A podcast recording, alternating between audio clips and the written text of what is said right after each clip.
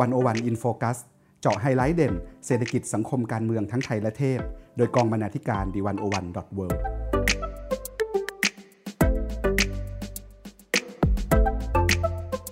สวัสดีค่ะ ท่านผู้ฟัง101 In Focus สัปดาห์นี้ ท่านผู้ฟังอยู่กับอีฟปาณิส โพธิ์ศรีวังชัย บรรณาธิการ The101.world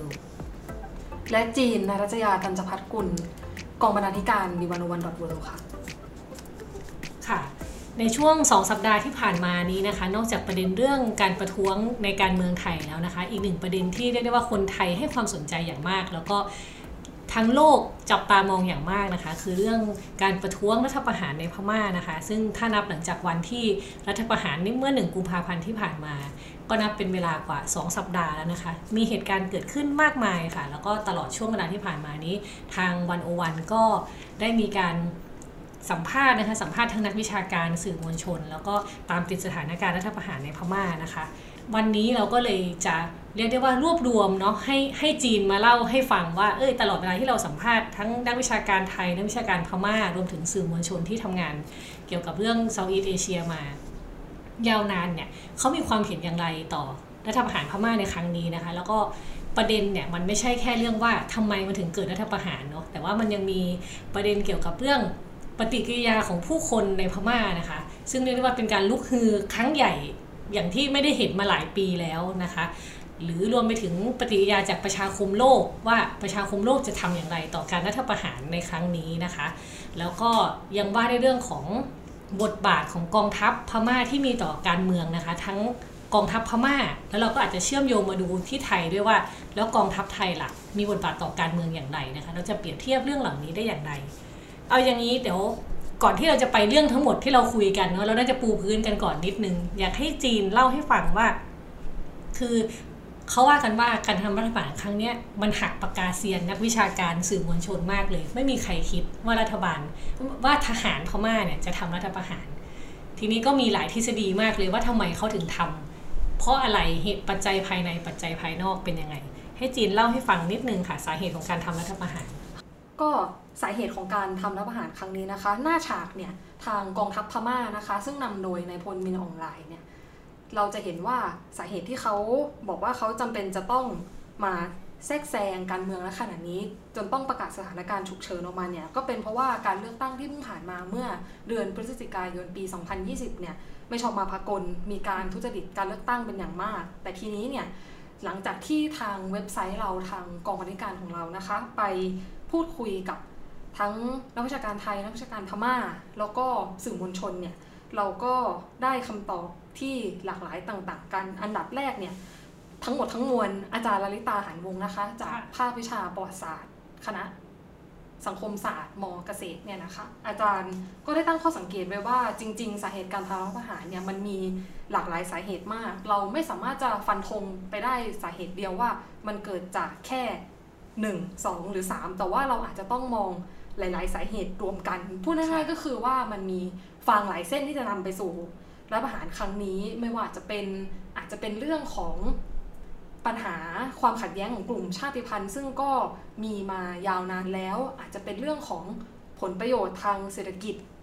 แล้วก็อาจจะมีเรื่องที่ค่อนข้างเป็นนามธรรมหน่อย ก็คืออาจารย์ได้เล่าให้ฟังเขาว่าทางกองทัพพม่ากับ รัฐบาล NLD ที่นำโดยนางองซานซูจีเนี่ยค่ะ จริง ๆ แล้วเขาไม่ถูกกันพอสมควร แต่ว่าสิ่งนี้มันจะเห็นได้ยากมาก คือแล้วการที่เขาไม่ถูกกันเนี่ย มันก็มี มันมันไม่ได้แสดงออกมาหน้าสื่อพม่า แต่ว่าถ้าเราอาจารย์บอกว่าถ้าเราสังเกตปฏิกิริยาของอทั้งสองฝ่ายเนี่ยก็จะเห็นว่ามันอาจจะมีการเหยียบเท้ากันอยู่เป็นระยะระยะจนถึงกระทั่ง จุดที่กองทัพพม่าเนี่ยไม่สามารถจะทนสถานการณ์ทางการเมืองได้ หรือที่มันเป็นนามธรรมไปมากกว่านี้อีก ก็คือว่ากองทัพพม่าเนี่ยเชื่อเรื่องโหราศาสตร์ เชื่อเรื่องดวงมากค่ะ วันที่หนึ่งเป็นที่เรื่องลืออยู่แล้วว่ากองทัพพม่าเชื่อเรื่องโหราศาสตร์มากๆ ใช่ก็คุ้นๆนะคะ สถานการณ์นี้มันก็คล้ายๆกับบ้านเราหรือเปล่า อันนี้ก็ตั้งคำถามต่อได้แต่กลับมาที่พม่าค่ะค่ะ ก็คือ วันที่หนึ่งกุมภาเนี่ยเป็นเลิกงามยามดีที่จะประกาศสถานการณ์ฉุกเฉิน นี่ก็อาจจะเป็น หนึ่งในปมที่นำไปสู่การทำรัฐประหาร แต่ถ้าเกิดว่าอะตรงนี้ก็เป็นความเห็นของอาจารย์ลลิตานะคะ ที่บอกว่าเราก็มองว่ามันมีฟางได้หลายเส้น ทีนี้หลังจากที่คุณเบนวงพันธ์อมรินเทวาเนี่ยค่ะไปคุยกับหม่องซานี่ที่เป็นนักวิชาการชาวพม่า แล้วก็เป็นนักเคลื่อนไหวทางการเมือง ที่ก็ได้ขึ้นชื่อว่าเป็นศัตรูแห่งรัฐพม่านะคะ เขาก็ได้ให้ความเห็นที่ก็เสนอในทางเดียวกันว่ามันก็มีหลายสาเหตุ แต่ทีนี้เนี่ยคุณหม่องซานี่เนี่ยก็ได้ขมวดให้เราเห็นว่ามันมีปัญหาอยู่สามอย่างที่ทำให้กองทัพพม่าเนี่ยตัดสินใจทำรัฐประหารก็คือปัญหาด้านสถาบัน ด้านอุดมการณ์แล้วก็เรื่องส่วนตัวของในายพลมินออนไลน์นะคะอืมในด้านสถาบันเนี่ยก็คือถ้า สรุปง่ายๆเลยก็คือกองทัพเนี่ยพยายามจะย้ายสนามการเมืองมาแข่งกับฝ่ายประชาธิปไตยค่ะในในสนามการเลือกตั้งนะคะ แต่ทีนี้เนี่ยหมายถึงว่าตั้งพักการเมืองมาลงอะเลือกตั้งแข่งด้วยอะไรแบใช่บนี้ก็ไม่เชิงว่าเป็นการตั้งพรรคการเมืองโดยตรงของกองทัพ แต่ว่าก็เรียกง่ายๆว่าก็เป็นนอมินีละกันของกองทัพชื่อพรรค USDP ก็มาแข่งกับพรรค NLD ของนางองซานซูจีเนี่ยแหละค่ะค่ะซึ่ง ในการเลือกตั้งหลาย ๆ ครั้งเนี่ยผลเลือกตั้งมันก็ปรากฏชัดให้เห็นออกมาว่ากองทัพเนี่ยก็สู้ไม่ได้เลย เพราะฉะนั้นสิ่งที่กองทัพพม่าตัดสินใจทำก็คือก็ล้มกระดานซะอืมคือถ้าในสู้เมื่อสู้ในกติกาไม่ชนะก็ล้มกระดานไปเลใช่ยก็ล้มกระดานเพื่อที่จะอืมกลุ่มอำนาจให้อยู่ในมือขึ้นเพราะการเลือกตั้งแต่ละครั้งมันก็แสดงให้เห็นแล้วว่าอำนาจมันก็ค่อยๆ ออกไปจากมือของกองทัพพม่าเรื่อยๆเรื่อยๆเรื่อยๆนะคะค่ะ ส่วนสาเหตุปัจจัยด้านอุดมการณ์เนี่ยก็ คุณหม่องซานี่ก็ชวนเราออกไปดูในระดับโลกมากขึ้นว่าสถานการณ์การเมืองในระดับโลกเนี่ยตอนนี้เรากำลังอยู่ในช่วงที่ฝ่ายเผด็จการขวาจัดกำลังอยู่ในขาขึ้น ไม่ว่าจะเป็นในรัสเซียในอินเดีย หรือว่าในยุโรปบางประเทศนะคะ เราก็จะเห็นผู้นำประเภทที่ว่าเป็นผู้นำเผด็จการที่ขึ้นมามีอำนาจได้ด้วยการหย่อนบัตรเลือกตั้ง ซึ่งในจังหวะนี้ที่ มันเป็นขาขึ้นของการเมืองแบบขวาจัดเนี่ยอืมมันก็เป็นโอกาสดีของกองทัพพม่าเหมือนกันที่จะยกการเมืองโมเดลนี้เนี่ยกลับเข้ามาอีกครั้งหนึ่งค่ะส่วนปัจจัยสุดท้ายที่คุณซานี่เล่าให้เราฟังเนี่ยก็คือปัญหาส่วนตัวของอาพลเอกอาวุโสมินอองหลายเอง คือกรณีในพลมินอองหลายเนี่ยนะคะเขาคืออาชญากรหมายเลขหนึ่งในคดีการฆ่าล้างเผ่าพันธุ์โรฮิงญาซึ่งศาลโลกเนี่ยก็กำลัง ไต่สวนพิจารณาคดีอยู่ ซึ่งการที่เขาอยู่ในพิจารอยู่ในกระบวนการพิจารณานี้เนี่ย ถ้าเขาออกจากตำแหน่งนายพลไปเนี่ย แน่นอนว่าก็จะไม่มีอำนาจทางการเมืองคุ้มหัวอยู่ แล้วก็จะลากถูกลากตัวขึ้นศาลไม่มีเอกสิทธิ์ใดๆคุ้มครอง ฉะนั้นการที่นายพลมีนองหลายเนี่ยตัดสินใจออกมาใช้ อำนาจในการประกาศสถานการณ์ฉุกเฉินทำรัฐประหารมันก็จะเป็นการที่เขาจะสามารถรักษาอำนาจแล้วก็รอดตัวไปจากการขึ้นศาลโลกได้นะคะอือฮึค่ะ เห็นว่าก่อนหน้านี้เขาก็พยายามยืดอายุการเกษียณราชการทหารไปแล้วเหมือนกัน แต่ใช่ว่าค่ะยืดแล้วมันก็ยังมันก็ได้ประมาณนึงเนาะใช่ก็เลยต้องใช่หาทางอยู่ต่อเรื่อยก็คือยืดไม่พอเหมือนอย่างตอนนี้เขาอายุ 65 ใช่ไหมคะ ถ้าจำไม่ผิดก่อนหน้านี้อายุเกษียณ ของผอบอกับรองผอบอเนี่ยมันก็จะอยู่ที่ประมาณ 60 เสร็จแล้วเขาก็เลื่อนไปอีกเป็น 65 แล้วก็ไม่พออีกก็รัฐประหารซะซึ่งการรัฐประหารครั้งนี้ พูดอีกอย่างหนึ่งก็คือรัฐมนูญก็ได้เปิดช่องให้กองทัพได้ใช้อำนาจในการประกาศสถานการณ์ฉุกเฉินเหมือนกัน เมื่อกี้เราฟังแล้วเราก็เห็นว่าจริง ๆ แล้วปัจจัยเอคำพูดหน้าฉากก็อาจจะบอกว่ามันมีการโกงเลือกตั้งมากขึ้นเนาะแต่ว่าลงไปลึกลงไปใต้ภูเขาน้ำแข็งแล้วเนี่ยมันก็ยังมีปัจจัยหลายอย่างที่ทำให้เกิดรัฐประหารนะคะ ทีนี้เนี่ยพอมันเกิดขึ้นแล้วอะปฏิกิริยาของคนพม่าเป็นยังไงบ้าง คือเราก็จะเห็นกันตามหน้าสื่อว่า โอ้โห ทุกคนลุกฮือ ทุกคนไม่ยอม ทุกคนชูรูปองซานซูจีนะคะ แต่ว่าทีเนี้ยพอลองไปดูในรายละเอียดจริง ๆ แล้วเนี่ย คนพม่าเขาคิดยังไงต่อการรัฐประหารเขาโกรธประเด็นอะไรที่สุดแล้วเขาทำอะไรออกมากันบ้างคะอย่างที่พี่อีฟเล่าเลยค่ะเมื่อกี้ว่าเราก็จะเห็นแล้วว่าเราเห็นคนพม่าออกไปแสดงพลังกันที่ทั้งหน้าศาลทูตพม่า แล้วก็หน้าสำนักงาน UN ในไทยนะคะ แล้วก็ข่าวหน้าในหน้าข่าวก็แสดงให้เราเห็นเหมือนกันว่าคนพม่าก็ออกมาประท้วงกันอย่างยาวนาน แล้วก็ต่อสู้ กับอำนาจเผด็จการบนท้องถนนอย่างต่อเนื่องนานมาก ๆ ทีนี้เนี่ยเหตุที่คนต่อต้าน การยึดอำนาจครั้งนี้มากเนี่ยคุณสุภลักษณ์การจนะขุนดีนะคะสื่อมวลชนอาวุโส และนักวิชาการอิสระที่ทำวิจัยเกี่ยวกับเรื่อง Southeast Asia เนี่ยเขาก็เล่าให้ฟังว่า ในช่วงเวลาตั้งแต่ที่พม่าทำการปฏิรูปการเมืองเนี่ยนะคะ ตั้งแต่ ปี 2011 จนค่ะถึงช่วง 2020 ที่ผ่านมานี้นะคะ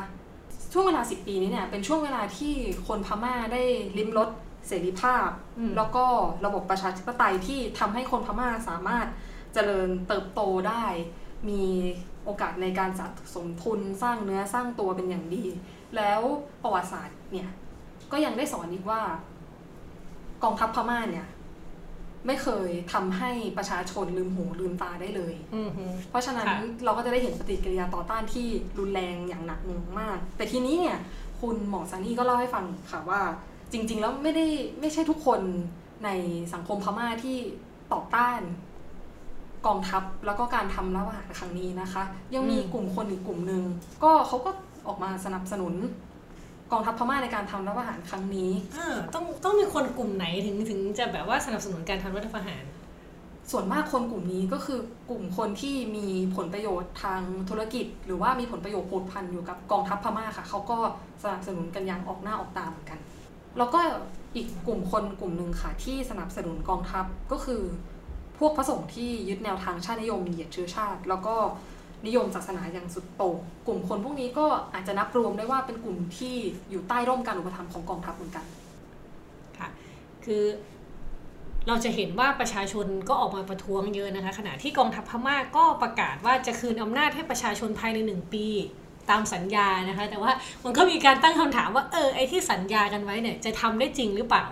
แล้วก็พอเจอคนประท้วงอย่างนี้เยอะๆเนี่ยเขาเขาจะจัดการยังไงต่อเนาะแต่ให้จีนเล่าประเด็นเรื่องว่า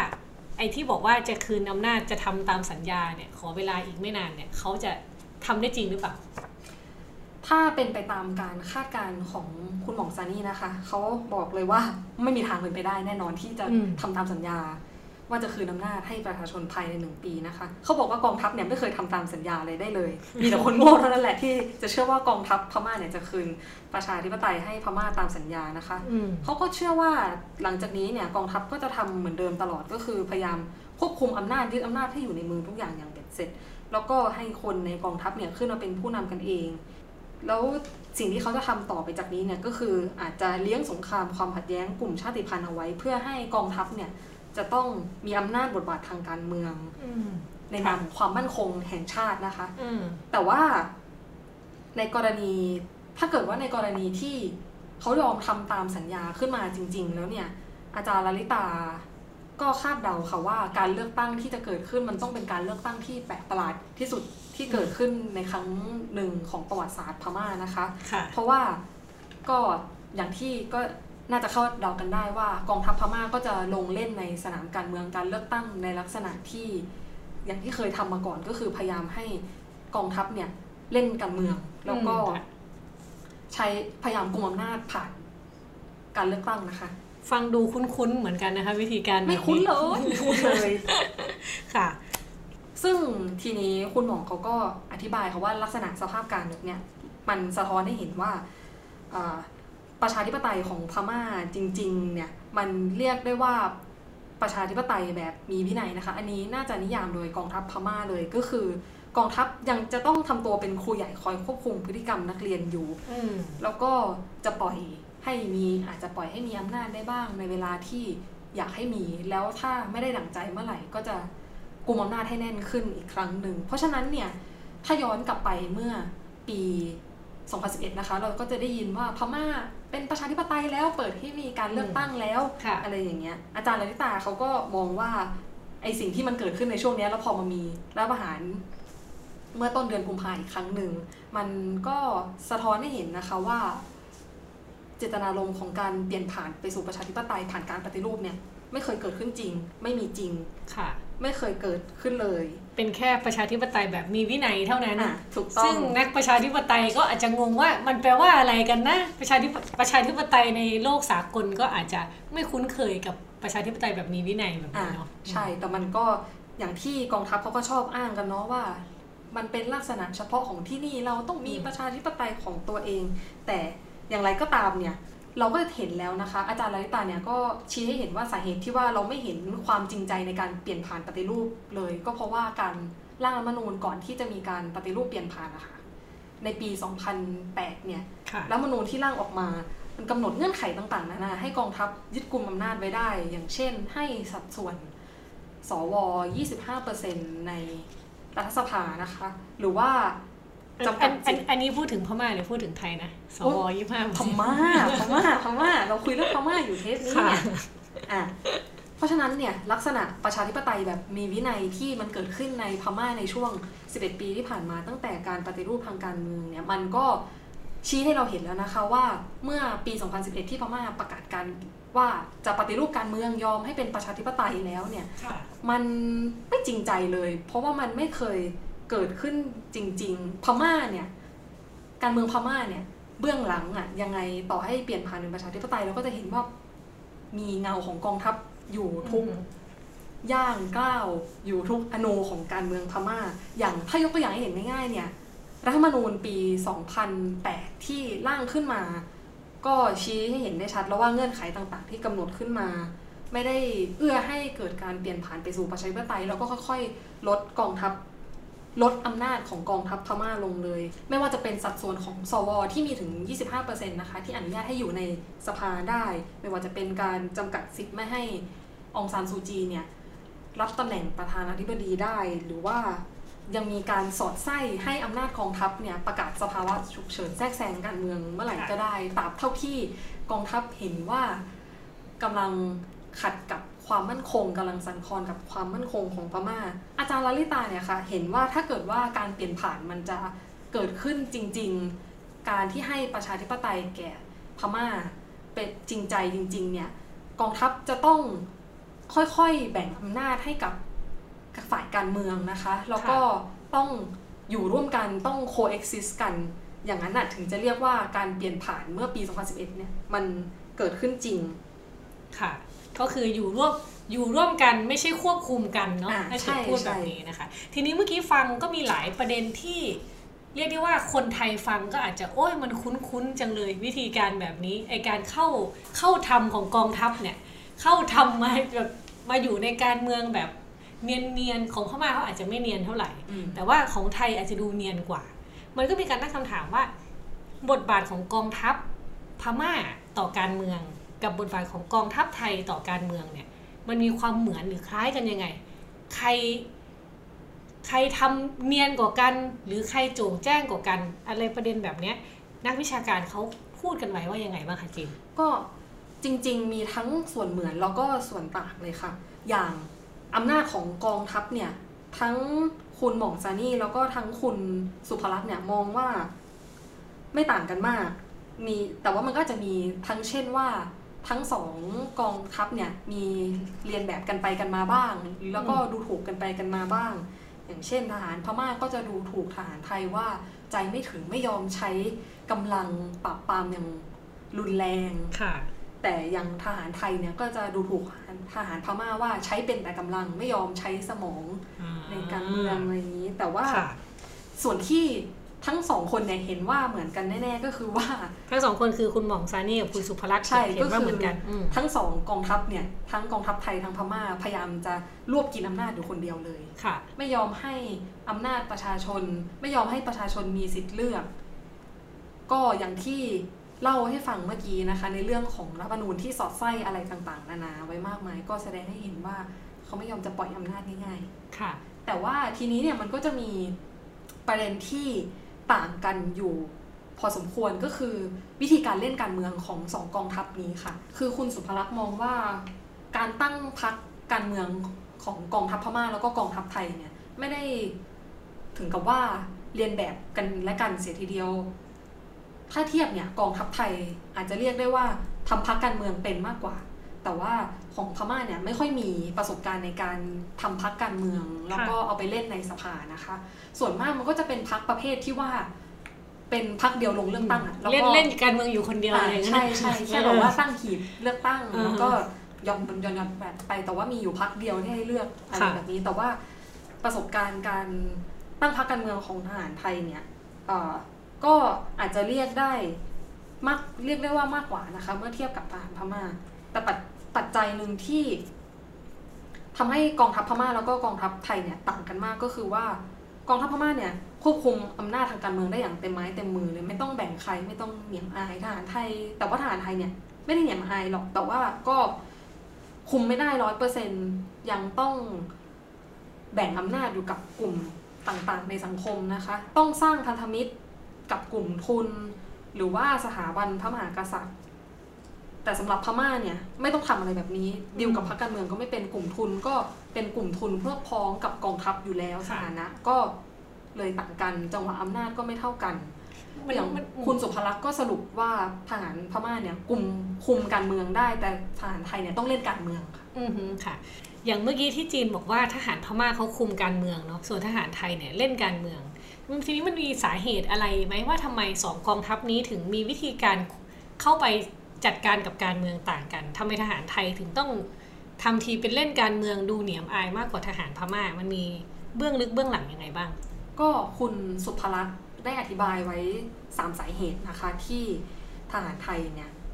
เลือกที่จะเล่นการเมืองมากกว่าที่ไปคุมอย่างแรกเลยก็คือ ในทางประวัติศาสตร์เนี่ยถ้าเรามองย้อนไปในอดีตนะคะ เราจะเห็นว่า ทหารพม่ากองทัพพม่าเนี่ยสามารถกุมอำนาจไว้ได้อย่างยาวนานไม่ไม่ได้มีช่วงที่ติดติดขัดขัดๆอะไรอืมมาก คือคือนายพลคนไหนอยู่ก็อยู่ยาวเป็นอ่าสิบปีไปเลยใช่อะไรใช่ย่างเงี้ยคืออมพูดง่ายๆก็คือยึดไม่บ่อยแต่ยึดทีแล้วอยู่นาน อย่างเช่นตอนสมัยในพลเนวินนะคะเขาก็อยู่ยาวอยู่ตั้งแต่ปี 1962 จนถึง 1988 หรือถ้าเป็นอีกยุคหนึ่งขยับเข้ามาใกล้หน่อย ในยุคของในพลตานช่วยเนี่ยก็คือยึดอำนาจตั้งแต่ปี 1988 จนถึงปี 2011 ไม่ต้องแชร์อำนาจให้ใคร ไม่แบ่งใครเลยแม้แต่อืมคนเดียวแต่อย่างค่ะกรณีทหารไทยเนี่ยเราก็จะเห็นว่ามันติดติดขัดขัดๆยึดแล้วก็ปล่อยให้เลือกตั้งอืมเพราะว่าสัมันกแป๊บมีคนออกมาเรียกร้องอะไรแบบนี้ด้วย ใช่ใช่โดยโดยเฉพาะช่วงหลังเอ่อตุลา 14 ตุลานะคะ 2516 หลังจากนั้นมันก็จะเกิดอาการประมาณว่าเดี๋ยวก็ยึด เดี๋ยวก็ปล่อยให้เลือกตั้ง แล้วเดี๋ยวก็ยึดอำนาจค่ะไปอีกทหารไทยก็เลยลงมาคุมการเมืองอย่างโชงชางได้ไม่ค่อยถนัดมือเท่าไหร่อ่าฮะส่วนสาเหตุที่สองนะคะเป็นเรื่องของสาเหตุทางเศรษฐกิจ ถ้าเทียบกันแล้วเนี่ยเศรษฐกิจไทยค่อนข้างจะซับซ้อนกว่าเศรษฐกิจพม่าเลยทีเดียว เพราะว่าเศรษฐกิจไทยแล้วก็ระบบการเงินของไทยเนี่ยผูกอยู่กับตลาดโลก เราค้าขายกับโลก เราต้อนรับนักท่องเที่ยวนักลงทุน แล้วก็ที่สำคัญที่สุดเนี่ยเราผูกพันกับประเทศตะวันตกค่ะ เพราะฉะนั้นทหารไทยเนี่ยก็เลยตระหนักว่าไม่ว่ากองทัพจะร่ำรวย แล้วก็มีอำนาจขนาดไหนเนี่ยก็ไม่สามารถที่จะบริหารเศรษฐกิจได้ ต้องดึงเทคโนโลยีทางเศรษฐกิจเนี่ยอ่าเข้ามาช่วยบริหารเรื่อยค่ะๆแต่ว่าสำหรับพม่าเนี่ยถ้าเทียบกันแล้ว อาจจะเรียกได้ว่าเขาเข้ากับเศรษฐกิจโลกช้ากว่าไทย ผูกพันกับเศรษฐกิจโลกช้ากว่าไทยนะคะ ก็ก็เลย อาจจะเป็นประเด็นที่คุมได้เต็มไม้เต็มหมืมาอยถึงมากกก็ว่าเลยไม่ต้องแคร์ประเทศอื่น ๆ เท่าไหร่ เพราะว่าการค้าอะไรมันไม่ได้เชื่อมโยงกันอะไรประมาณนั้น หรือมันอาจจะเชื่อมโยงช้ากว่า ซึ่งประเด็นนี้เนี่ยอืมเดี๋ยวเราไปคุยกันต่อหลังจากนี้นะคะ เดี๋ยวเดี๋ยวค่ะเดี๋ยวจะเล่าให้ฟัง โอ้โอเคแล้วก็น่าตื่นเต้นอะมันมีอีกประการใช่ไหมเป็นอะการมันมีประการที่อีกสามมันมีอีก แล้วจากนี้เนี่ยเศรษฐกิจที่ซับซ้อนที่ว่ามาเนี่ย มันก็ส่งผลตามมาอีกอย่างหนึ่งนะคะ ก็คือ ทำให้ชนชั้นนำเนี่ยมีความซับซ้อนมากขึ้นค่ะไม่ได้มีความเป็นกลุ่มเป็นก้อน เราก็จะเห็นได้ว่ามันมีกลุ่มทุนขนาดใหญ่เนี่ยหนุนพักการเมืองบางพัก แล้วกลุ่มทุนบางกลุ่มทุนก็ไปหนุนกองทัพ มันก็เลยต้องมีการต่อรองในหมู่ชนชั้นนำด้วยชนชั้นนำเนี่ยถ้าจะดีลทีก็ต้องดีลหลายกลุ่มค่ะ แต่กรณีพม่าเนี่ยก็คือมีคนรวยอยู่หยิบมือเดียว อืมเท่านั้นก็เป็นกลุ่มที่ได้รับผลประโยชน์จากกองทัพเนาะ มันก็เลยกลายเป็นว่า ไม่ต้องต่อรองอะไรมากกองทัพก็กินรวบได้อ่าง่ายฮะค่ะส่วนสาเหตุประการที่สามเนี่ย ก็คือที่พม่าไม่มีสถาบันพระมหากษัตริย์นะคะ แต่ไทยมีมาด้วยด้วยเหตุนี้เนี่ย กองทัพไทยก็เลยอิงความชอบธรรมจากสถาบันกษัตริย์อยู่ตลอดเวลาค่ะ แล้วการรัฐประหารที่ประสบความสำเร็จเนี่ยต้องได้รับ ความเห็นแล้วก็การรับรองจากทางฝ่ายวังแต่ทหารพม่าเนี่ยไม่ต้องยึดแล้วก็ยึดเลย ไม่มีใครต่อต้านมีแต่ประชาชนอยู่สูงที่สุดแล้วตอนนั้นใช่อืมใช่ทหารพม่าก็คิดจะยึดก็ยึดได้คนต่อต้านก็มีแค่ประชาชนค่ะเท่านั้น ซึ่งในมุมของทหารพม่าเนี่ยเขาก็น่าจะมองแค่ว่าประชาชนเนี่ยมือเปล่าปราบปรามยังไงก็ชนะอืมค่ะไม่ค่อยแคร์ว่าข้างนอกจะมองยังไงหรือว่าอะไรก็ตามแต่ก็ใช้ความรุนแรงจนเคยชินเป็นสูตรนะคะ ตั้งแต่อดีต จนถึงปัจจุบัน ค่ะ ก็คือสาเหตุที่พม่าคุมการเมืองส่วนไทยเล่นการเมืองก็คือหลักๆ ก็คือประวัติศาสตร์เนาะเกี่ยวกับเรื่องการลุกลุกมาต่อสู้ของประชาชน แล้วก็เรื่องความซับซ้อนของเศรษฐกิจ แล้วก็การที่ประเทศไทยมีสถาบันพระมหากษัตริย์ แต่ว่าที่พม่าไม่มีใช่นะคะค่ะอันนี้เป็นสิ่งที่คุณสุภลักษณ์เขาวิเคราะห์เอาไว้เนาะทีนี้เมื่อกี้เราเมื่อกี้จีนทิ้งเอาไว้ว่า มันมีเรื่องที่อยากจะพูดต่อ ซึ่งอาจจะเชื่อมโยงกับ เรื่องเศรษฐกิจเมื่อกี้เหมือนกัน ก็คือเรื่องประชาคมประชาคมโลกประชาคมระหว่างประเทศอืมว่าโอเคเมื่อเกิดเหตุการณ์แบบนี้ขึ้นแล้วเนี่ย ประชาคมโลกเขามองยังไง แล้วเขา take action ยังไงกับกับการรัฐประหารครั้งนี้เนาะซึ่งมันอาจจะเชื่อมโยงกับเรื่องเศรษฐเศรษฐกิจหรือเปล่า ไม่รู้ต้องให้จีนเล่าให้ฟังว่าไอ้ความเชื่อมโยงความสำคัญทางการเมืองเศรษฐกิจสังคมเนี่ยมันมีอิทธิพลอย่างไงบ้างต่อ การเป็นประชาธิปไตยของพม่าเนาะเดี๋ยวก่อนอื่นจะขอคุยเรื่องแรงกระเพื่อมจากการทำรัฐประหารต่อประชาคมโลกแล้วก็นานาชาติก่อนนะคะ เดี๋ยวเราจะไปค่อยไปแวะประเด็นที่เราทิ้งไว้ทีหลัง คือ การรัฐประหารครั้งนี้เนี่ย มีผลต่อการเมืองโลกอยู่ในระดับหนึ่งนะคะ คุณหม่องซานี่เนี่ยเขาได้วิเคราะห์ไว้ว่า การรัฐประหารครั้งนี้มีผลต่อทั้ง ขบวนการที่เรียกร้องประชาธิปไตยที่มีอยู่ทั่วโลก แล้วก็มีผลต่อทั้งรัฐบาลเผด็จการอำนาจนิยมนะคะสำหรับขบวนการเรียกร้องเคลื่อนไหวเพื่อประชาธิปไตยเนี่ยค่ะ ก็จะเห็นได้ว่าขบวนการเรียกร้องประชาธิปไตย ทั่วโลกก็จะมีเรียกว่าอะไรดีอิ f l u e n c e ซึ่งกันและกันมีอิทธิพลต่อกันซึ่งกันและกันนะคะ อย่างพม่าก็ได้รับแรงบันดาลใจในการจากการประท้วงของไทยนะคะ เราก็จะเห็นสัญลักษณ์ชูสามนิ้วไปโผล่ในอืมม็อบพม่าค่ะเหมือน กัน หรือว่าเราก็ได้รับแรงบันดาลใจจากเขาเหมือนกัน ในการต่อสู้กับรัฐบาลประยุทธ์นะคะ ก็จะเห็นว่าล่าสุดการประท้วงครั้งที่ผ่านๆมาเนี่ยในช่วงเดือนกุมภาเราก็จะเห็นคนเอาหม้อเอากระทะมาเคาะเหมือนกับที่คนพม่าเนี่ยเขาเอากระทะเอาหม้อมาเคาะไล่เผด็จการ หรือว่าล่าสุดเนี่ยอย่างที่เราทราบกันดีว่าในเอเชียเรามีเรามี เรามีอะใช่เรามี Milk Tea Alliance อืมซึ่งเป็นคลับของการต่อต้านเผด็จการนะคะ ตอนแรกมันก็มีแค่ฮ่องกงมีไต้หวันแล้วก็มีไทยอืมอาจจะมีอินเดียในตอนบางกรณีตอนแรกตอนแรกที่เกิดขึ้นมานี่ไม่ได้เป็นเรื่องการเมืองด้วยนะเอ้าเหรอไม่ได้เป็นเรื่องการตเมืออนงแรกไม่ได้เหรอเป็นพี่เรื่องการเมืองตอนแรกเป็นเรื่องอ่าเถียงกับจีนอ๋ออ๋อ เรื่องดาราใช่ไหมเรื่องดาราอะใช่อะใช่อะใช่แต่สุดท้ายมันก็กลายเป็นแบสุดบว่าท้ายมันกลายมาเป็นเรื่องเป็นขับเชิงการเมืองต่อต้านวันไชน่าแล้วก็อืมต่อต้านเผด็จการในเอเชียนะคะ ล่าสุดก็มีน่าจะเป็นคนไทยนี่แหละค่ะ วาดรูปชาวพม่าเข้าไปอยู่ในมิวทีอะไรนส์ว่าอ่าเรามีสมาชิกคนใหม่ขอแจมแล้วขอแจมาใช่ด้วยใช่ก็จะมีชานมไข่มุกชาไทยแล้วก็ชาพม่านะคะ ชาพม่าอร่อยนะคะคือร่อยอร่อยจีนซองเขียวๆเนาะจีนจีนเคยกินแล้วใช่ไหมเคยเคยค่ะ ยอดเยี่ยม โอเคแวะชิมชาแล้วก็กลับมาที่เรื่องของเรานะคะค่ะ นอกจากเราจะเห็นความเคลื่อนไหว ความเป็นน้ำหนึ่งใจเดียวกันของประชาชนที่ต้องการจะเรียกร้องประชาธิปไตยในเอเชียเนี่ยทางฝั่งเผด็จการอำนาจนิยมเขาก็อาจจะไม่ได้เรียกว่ารวมใจซะทีเดียวก็อาจจะมีบ้างที่เราเห็นอย่างที่พลเอกประยุทธ์เนี่ยออกมาสนับสนุนสิ่งที่นายพลมินอองไลน์ ขอให้ไทยทำนะคะ ไม่ว่าจะเป็นการที่ให้ช่วยปรามปราม คนพม่าที่ออกมาประท้วงในไทย หรือว่าอาจจะขอให้จัดการชายแดนต่างๆนานาอันเนี้ยเราก็จะเห็นได้ชัดว่ากองทัพไทยกับกองทัพพม่าเนี่ยก็สนับสนุนซึ่งกันและกัน แต่ว่าทีนี้เนี่ยการที่รับผ่านสำเร็จยึดอำนาจสำเร็จมันก็อาจจะเป็นโมเดลที่รัฐที่มีแนวโน้มจะเป็นเผด็จการเนี่ยอาจจะนำไปใช้ได้ค่ะเช่นอย่างที่เราก็จะเห็นว่ามันเริ่มที่พรรคคอมมิวนิสต์จีนเนาะก็ออกกฎหมายความมั่นคงที่จะ กดขี่ปราบปรามผู้ชุมนุมประท้วงในฮ่องกง หรือว่าเราก็จะเห็นวิธีการจัดการผู้ประท้วงในรัสเซียเนี่ย ก็อาจจะเห็นได้ว่าเผด็จการอำนาจนิยมก็จะมีแนวทางไปในทางเดียวกันนะคะ ซึ่งการรัฐประหารพม่าเนี่ยด้วยความอาจจะไม่ได้เรียกว่าเป็นความพิเศษ แต่เรียกว่าเป็นลักษณะเฉพาะละกันที่อาศัย การเปิดช่องว่างในรัฐธรรมนูญเนี่ยในการเข้าแทรกแซง เข้าทำในคำของพี่อีฟนะคะค่ะ เข้าแทรกแซงอำนาจทางการเมืองเนี่ย ก็อาจจะเป็นโมเดลในอนาคตได้ เพราะฉะนั้นเนี่ยก็อาจจะเป็นไปได้ว่าเผด็จการก็อาจจะเรียนรู้แนวทาง ซึ่งกันและกันสรุปง่าย ๆ เลยก็คือ กลุ่มขบวนการเคลื่อนไหวเรียนรู้ซึ่งกันและกันได้ ฉันใดเผด็จการก็เรียนรู้ซึ่งกันและกันได้ฉันนั้นอะทีนี้ เมื่อกี้เรามองการเมืองภายในของแต่ละที่นะคะ แต่ว่าถ้าถอยออกมามองไกลกว่านี้นิดนึงเนี่ยในเชิงความสัมพันธ์ระหว่างประเทศ แล้วก็ภูมิรัฐศาสตร์ หลายคนอาจจะ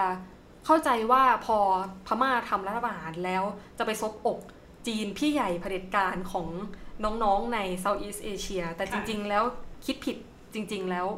กองทัพพม่าเนี่ยไม่ได้อยากจะไปซบอกจีนมากขนาดนั้น เพราะว่าจีนกับพม่าเนี่ยมีความขัดแย้งอยู่ที่ชายแดนอยู่แล้วตรงที่ว่าจีนเนี่ย ก็สนับสนุนกลุ่มชาติพันธุ์ติดอาวุธที่ในในรัฐวานะคะ ให้เป็นปรปักษ์กับกองทัพพม่า เพราะฉะนั้นเนี่ยจริง ๆ มันก็ความสัมพันธ์ระหว่างจีนกับพม่าก็ไม่ค่อยดีกองทัพพม่าก็ไม่ค่อยชอบจีนเท่าไหร่อ่าฮะก็เป็นในค่ะลักษณะที่ระหองระแหงกันพอสมควร เพราะฉะนั้นเนี่ยถ้าจะถามว่าพอพม่าทำรัฐประหารแล้วจะไปซบอกใครเนี่ย สิ่งที่พม่าสิ่งที่คุณซานี่คาดว่าพม่าจะทำนะคะ ก็คือพม่าน่าจะสารสัมพันธ์กับ หลาย ๆขั้วอำนาจไว้ ไม่ว่าจะเป็นรัสเซีย ซึ่งก็เป็นพี่ใหญ่เผด็จการอีกอำนาจหนึ่งค่ะหรือว่าอินเดีย ปากีสถานหรือว่าญี่ปุ่นเนี่ย ก็พม่าเนี่ยน่าจะมุ่งไปสารสัมพันธ์กับกลุ่มประเทศเหล่านี้มากกว่าเพื่อที่จะถ่วงดุลอำนาจกับจีนนะคะค่ะทีนี้เรามามองในฝั่งซีกโลกตะวันตกบ้าง ก็สำหรับในครั้งนี้แม้ว่าเราจะเห็นในหน้าข่าวแล้วว่า ท่าทีของประธานาธิบดีไบเดนต่อการทำรัฐประหารครั้งเนี้ยค่อนข้างดุดันเลยทีเดียว หรือว่าในกรณีของ UN เนี่ย UNSC นะคะ คณะมนตรีความมั่นคงแห่งสหประชาชาติเนี่ย ก็ออกแถลงการร่วมออกมาได้ ซึ่งจริง ๆ แล้วเป็นเรื่องยากมากที่จะออกมาได้เนี่ยเขาก็ออกมาแถลงการออกมาประนามการทำรัฐประหารครั้งนี้นะคะค่ะซึ่งแม้ว่าจะมีแถลงการเนี่ยคนส่วนมากก็อาจจะไม่เห็นด้วยว่าการ ประกาศแซงชั่น หรือว่าการออกแถลงการก็ดี การกดดันก็ดีเนี่ยจะไม่มีผลแต่คุณซานี่เขามองว่ายังไงมันก็มีผลอยู่ดีค่ะเพราะว่าในโลกตะวันตกเนี่ยก็ยังมีอิทธิพลเศรษฐกิจมากอยู่ในโลกเสียทีเดียว แล้วก็การคว่ำบาตรสุดท้ายเนี่ยมันอาจจะมีผลทำให้รัฐบาลอาหารตกในที่นั่งลำบากมาก ๆ จนรัสเซียกับจีนเนี่ยจะไม่สามารถช่วยอะไรได้ แต่ทั้งนี้ทั้งนั้นเนี่ยมันก็ขึ้นอยู่กับว่า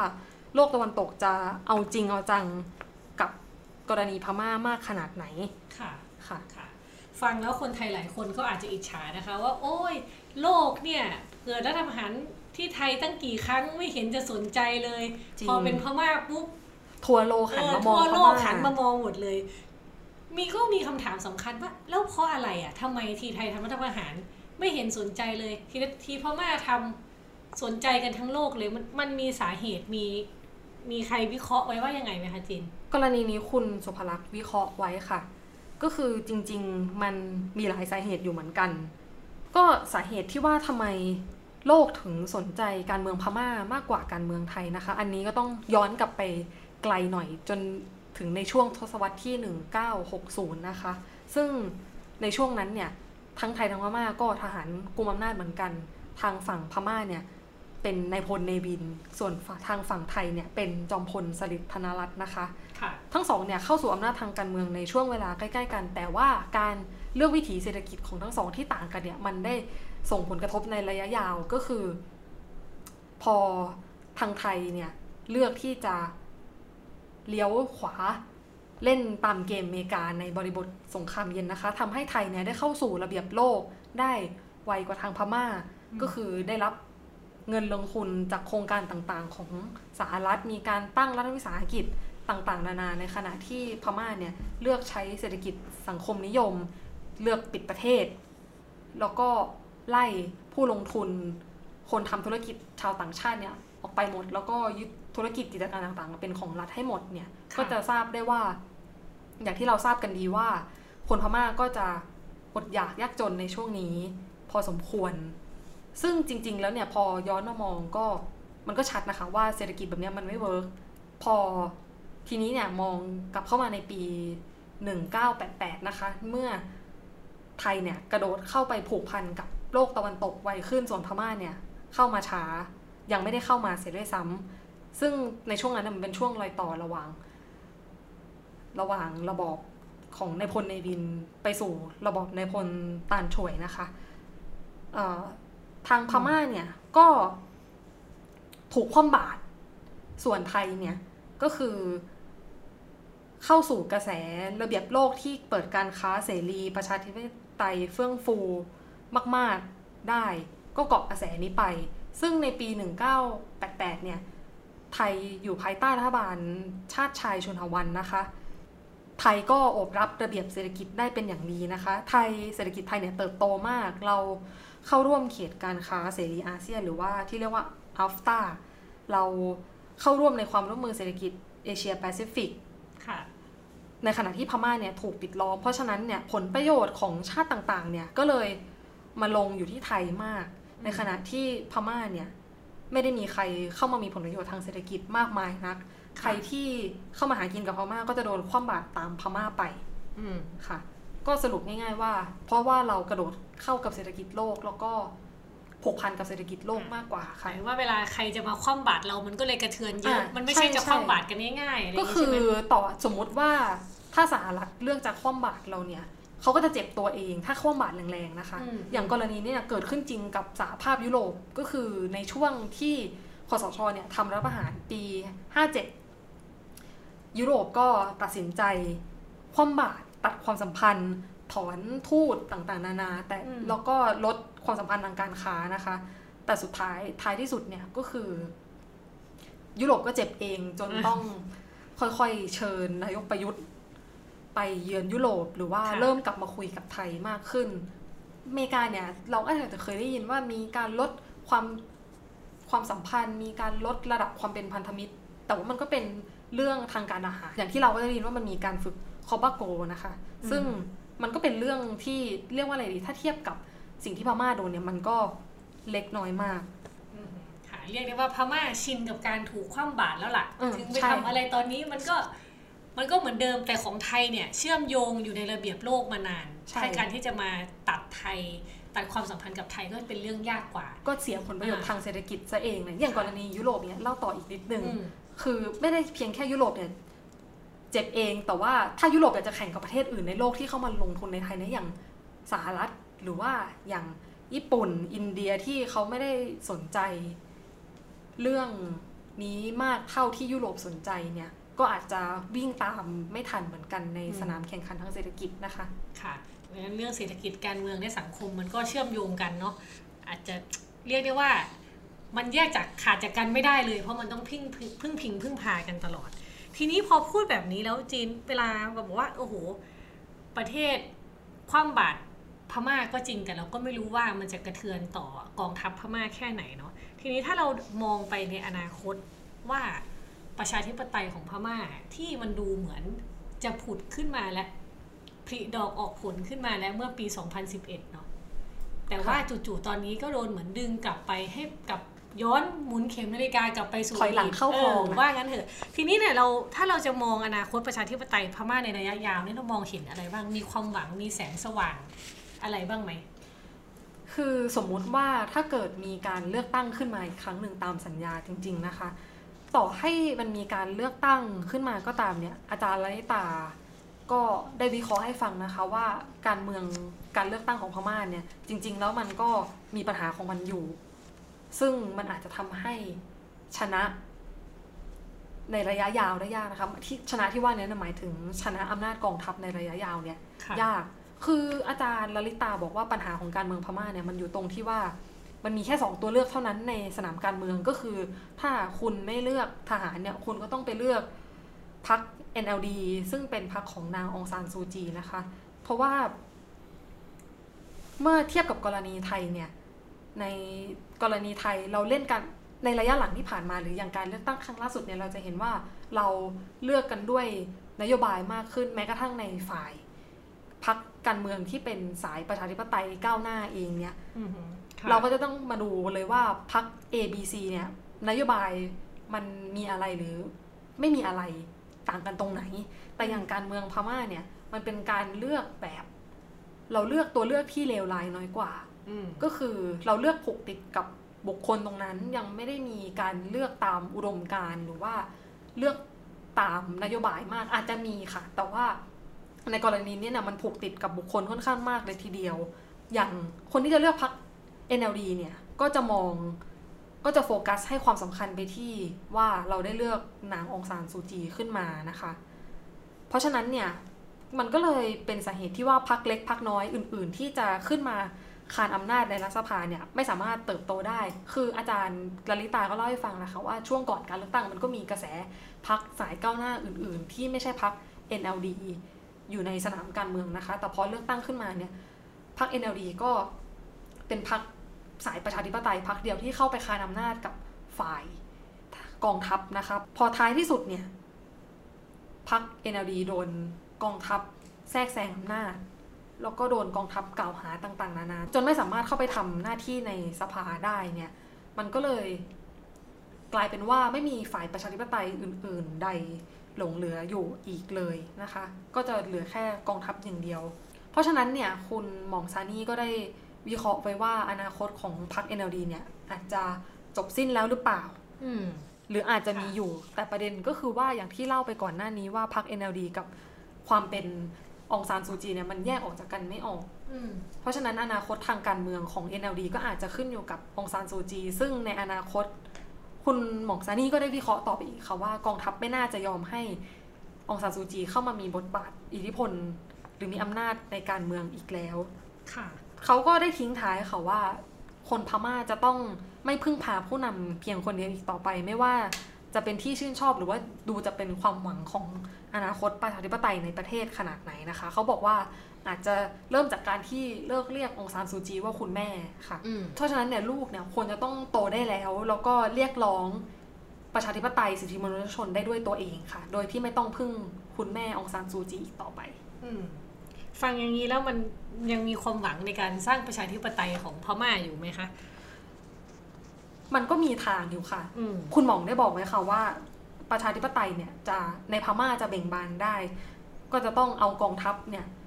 ออกไปจากการเมืองพม่า จะต้องขุดรากถอนโคนอำนาจของกองทัพพม่าออกไปอย่างสิ้นเชิง ค่ะ แล้วก็ภาคประชาชนเนี่ยก็ต้องรวมตัวกันให้เข้มแข็ง แล้วก็หันมายึดหลักประชาธิปไตยแล้วก็สิทธิมนุษยชน